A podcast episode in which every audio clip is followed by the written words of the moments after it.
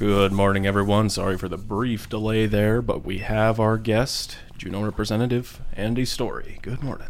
Good morning, Kevin and everyone. Now, it's good to see you again. I saw you yesterday over at the Arts Campus opening. Yeah, just an amazing, uh, you know, couple of hours just seeing all of our elders there, our leaders, the unveiling of the 360 degree totem pole. Whoa. And you were also at the uh, at the canoe landing as well. So, how are you feeling about celebration so far? Well, we can feel the excitement in the air, lots of people around town. Uh, just uh, today, you know, there's dancing all day. I think it starts um, about right now um, and going till what is it, almost 10 tonight, and the next three days. Yeah. yeah, yeah. And then there's the Alaska Native Arts Market down at the new um, Arts Campus. Uh, just uh, so beautiful. I just hope people can get down there and check out the campus and go to Centennial Hall. It's the next three days. And my fav- one of my favorite things is um, the, the big parade. Um, I know it's Saturday um, from the Juneau Public Library to Centennial Hall, and isn't it like 11 to 12:30? I believe mm-hmm. is the time. And you know, it'd be fun to see the streets lined for that. And as a former board member at the district, I'm sure you also notice uh, TCLL as well. Yes, they are um, performing around 5 p.m. tonight, so I'm going to be there and uh, hope people look for that. So, we wanted to know your reaction to Commissioner Johnson's announcement that he'll be stepping down. Oh, um, I just uh, s- sent off a uh, email to him this morning thanking him for how hard he's worked to make sure all the different level of education policymakers are working together, uh, meaning uh, the state board, working with the university regents, working with school board um, associations, uh, the superintendent and school business associations and principals association, because we all have to be aligned, working with the legislature to um, be on the same page to help advance education issues. And he, being a former principal, superintendent, you know, he did a lot to advance um, things and was there a long time. Um, at our House Education meeting with the Senate um, Education, the state board presented with their vision and goals and actions this year, and everyone commented. I think of Senator Stevens, who's been serving um, in education roles for a long time. Is that the education challenge you're talking about? Yeah, mm. yeah, that probably happened right before you got on the board on the Alaska Education Challenge. He made that operational down to you know actions that we have been taking and advancing across the state. And his longevity there and his experience has um, really put us in a really good place to be working together and making strong improvements. So he definitely will be missed. What skills do you think are needed in a role like that? Oh, definitely. You have to know how the on ground operations work, you know, the opportunities and challenges there, and just be working. Like I said, we, all the groups, in order to move education, need to be talking to one another. You can implement something at the, you know, legislative level that is totally a disconnect for on the ground, and it's not going to work, and funds could be di- diverted that just uh, don't really help. And so that person has to be a good communicator, uh, really be willing to roll up their sleeves and be talking to educators, uh, people who are doing the work, and yet working with policymakers who might never don't know um, how the foundation formula funding works. And all in the meantime being apolitical. yes, that's really important. Um, is to be able to work together, and that's you know what I think many people are calling for us around the country to to work together and not worry so much about any particular party, but working about what issues are are we facing in our time, and how can we uh, really be impactful and move um, in a positive direction um, and so that is a call challenge to everyone, every individual, um, besides if you're running the Department of Education for the state of Alaska. So, and it looks like at the end of his career, we also got this Alaska Reads Act. We spoke about this for a moment on the last program, but now the news is is that the governor intends to sign that bill into law. What are what are your thoughts? Uh, my thoughts are, you know, there's many, many good components in that program. Uh, universal, uh, we're starting universal uh, preschool for four-year-olds. That will, it's a rollout. This bill spans 10 years of time. Um, it's got reading interventions. Uh, uh, help. But but on the pre-K, so Yeah. we're, we're we're closer now because I, I I remember one of the goals over at the board was a universal pre-K for Juneau. Yes, and um, so with this bill, um, it allows enough money uh, to for up to three million dollars per year to expand pre-K across the state, uh, and then um, you know totaling up to twenty-four million dollars. Uh, 10 years from now.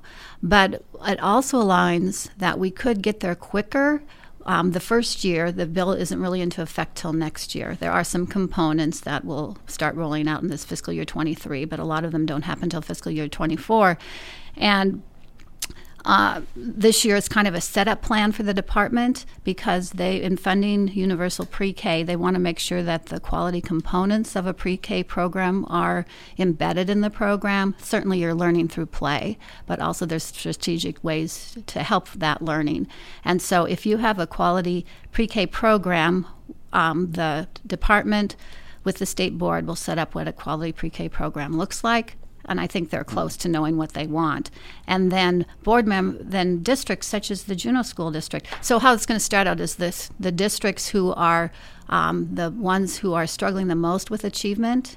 And the department knows who those school districts are because in our federal dollars we have to show um, our The title, right? The what title? uh, uh, ESEA, Education uh, Secondary Secondary Education Act, where for accountability purposes we have to say which groups of our students aren't performing well. Uh, uh, you talk about uh, certainly our kids who are in more high poverty districts. There's not as many access to literacy, and so the schools that aren't again they use this one measure how we're performing on a test, and there are other measures to show that our school districts are doing well, even though they're struggling in reading, and that's what the focus is. And so those districts first get to use that money, you know, f- to have preschool. So the districts with the most need. most need. And when you say most need it's the kids who aren't their scores are lowest. Gotcha. um, um, and so those districts will get the opportunity first. And so juneau you know we would be farther down the line before we'd have the opportunity. But through this plan is the department you can apply to the department to uh, that yes, we have this program in place and we're ready to go now. And then based upon uh, legislature funding more money um, earlier, but right now it's up to three million dollars. And so, uh, so, and of course, um, you know, I think there's a lot of support for pre-K, but there will be more appropriations. But right now it's up to three million each year. And there was another aspect of the bill that you had touched on for a moment was the testing, because I understand that the change would be that a student could be held back. Uh, yes, um, and there are a lot of provisions in the bill, and we really worked hard on the House education side of the bill to make sure that the parents have the final say on if the kids are held back, because research does show um, that. Um, I mean, some people would say it's inconclusive, but holding kids back is not the key to making them better readers. You know, it's extra interventions and things like that. And so that was one thing I disagreed with, is um, holding kids back at third grade. Um, but how the bill reads um, right now is there's many provisions, um, but in sometimes if you couldn't get a hold of the parents, yeah, the dis- district could make the decision. Right now, the statutes are silent on uh, retention, at um, meaning it's up to the local districts, which I prefer it being up to local school districts to decide whether they would retain students or not. I see. So it's the state applying rules to it. Yes, the state. Okay. Um, and there's some more um, caveats if districts aren't performing well. Uh, the state, uh, if they chose to, could use outside consultants to help uh, districts improve, uh, which is, uh, you know, was something that um, uh, many people disagreed with. So there are components in there, but always when there's legislation, there's very good things in there, and you know everyone who will be working up there will try and make. You can always adjust things if things are identified that needed to be changed that didn't um, weren't as intended. And and this bill was it was passed on the last day. It was. Uh, Oh, yeah. I probably worked harder on this bill than any other bill. Oh. We spent hours, thousands of hours on it uh, in House Education and Senate Education. And uh, anyway, Well, yeah. Anyway, there's there's a lot of other bills, but there was something I'd wanted to ask because now that we're done with the 30 second session, it doesn't look like a special session is is uh, is slated. So, what matters did you wish was take were taken up, or do you hope to take up next year? well, I think obviously our fiscal plan is something that you know we weren't able to come together and and deliver to give stability uh, for Alaskans and whether that's people who have a business and want to invest here and know that we can afford our basic infrastructure and you know quality of life is all involved in you know the state of Alaska providing for health safety uh, infrastructure education those sorts of things so the fiscal plan was probably the biggest thing that we weren't able to get across uh, the finish line um, certainly, we got we were did increase in funding in education, but it was one-time funding. The 57 million actually came from my bill, House Bill 272, to increase the base student foundation. Oh, so your bill was grouped up. Well, my bill, the amount of money, 57 million, was um, catching up um, with inflation. Actually, just uh, it was half catching up with inflation because I left money that could be given out, such as in the Reads Act, which we did appropriate more money in there. But so that number was used, but rather than it being there with certainty and the number increased, the base student the base student per pupil funding increased that amount. It only was increased thirty dollars versus two thirty two, which was which was what 57 million is. Now we gave them that money in one-time funding plus the 30 million dollar 30 dollar BSA increase. Um, but what happens is the school boards, as you know, are going to start planning in the fall for their budget for next year. But they've got a plan not with knowing they have that 57 million. You know, they have it this year, but they're going to have to start with a cut. And it was that's about two million dollars for the Juneau School District. Is that 57 million? Um, so they'll have to start out knowing they'll have two million less next year. Even though I'm hoping, you know, that the legislature will make that permanent because schools have been having so much downward pressure. They hadn't had an increase in the BSA in six years. And so, who does that hurt? You know, services to the classroom because property insurance went up a half a million dollars. you just cannot not do that. I should say liability and property insurance went up a half a million dollars. Uh, fuel costs are up for districts. They're not a part of the power cost equalization, you know, endowment. So they're just the only way they can do is take it out of the classroom. They've already made significant cuts because of we haven't increased it for so many years. So people following that, I was really disappointed that in the Reads Act there was only a thirty dollar increase in the BSA because that was incorporated into the Reads Act. Um, but I felt the number should have been much more based in reality of what school districts are facing. You gonna try to get that 200 next session? Uh, I hope many people will be trying. Uh, many people are aware of, of that need. Uh, and again, it's just a matter of, um, you know, looking at our revenues that are coming in and um, prioritizing. Okay. We'll go ahead and take a quick break here or an at ease. So stay tuned. That's right. You will hear it on Action Line. I we're back. So we're back with Juneau Representative Andi Story. Andi, it appears the makeup of the legislature will be quite different. Even yesterday, we got word that Majority Leader Tuck has dropped out. What do you make of all these folks hanging up their hats? Well, a lot of different issues, and I think people have been sharing them as they have said they're not going to run again. And you've heard it was very taxing, um, all the special sessions that the legislature had last year.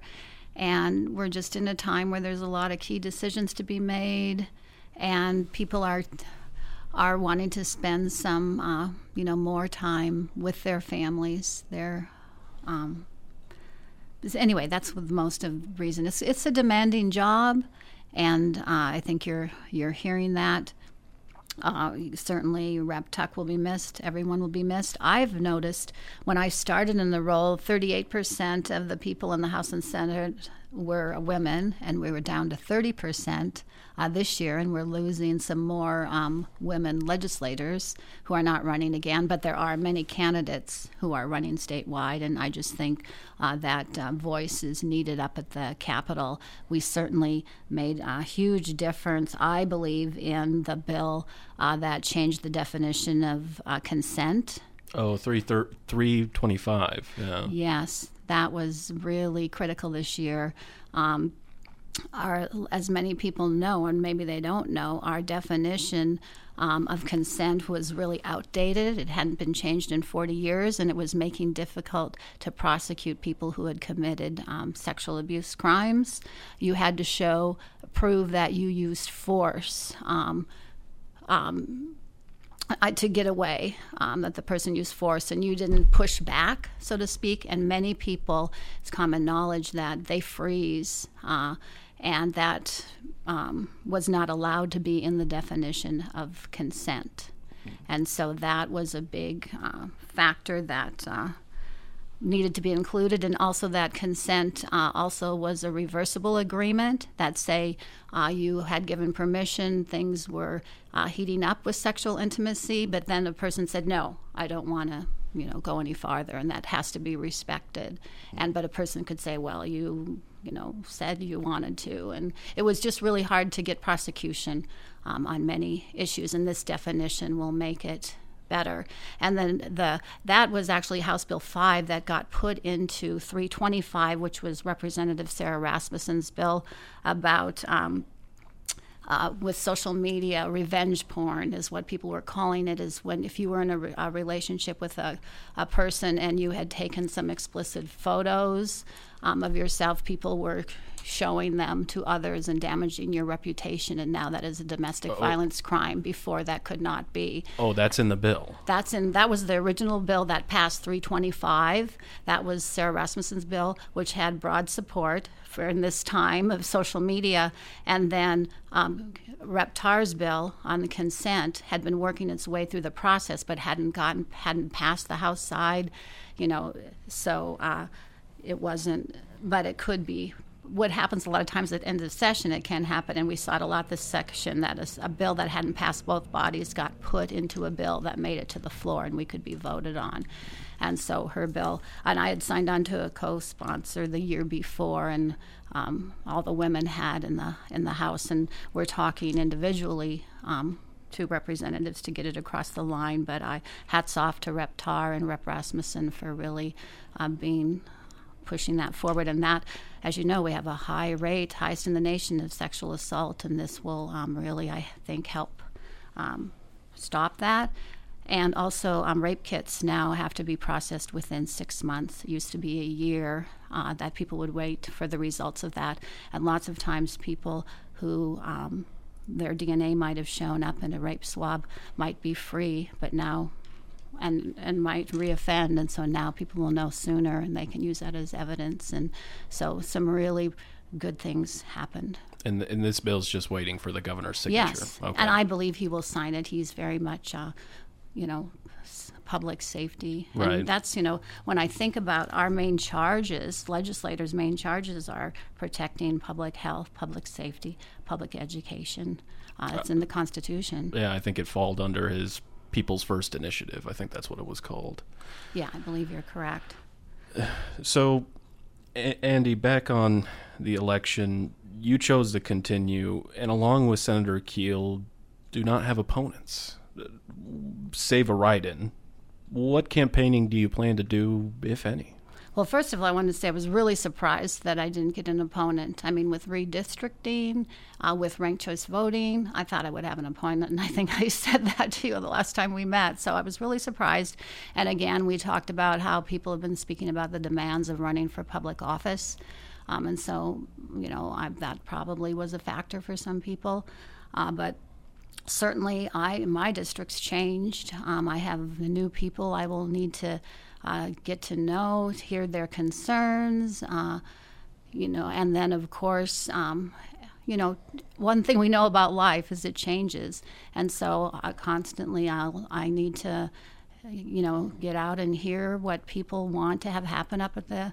Um, you know, with legislation on the state level, and I've always tried to pride myself on, you know, working a moderate voice, trying to represent all Alaskans, and you know, a person who will work hard, and so I need to uh, be valuable and um, and really listen and talk with people.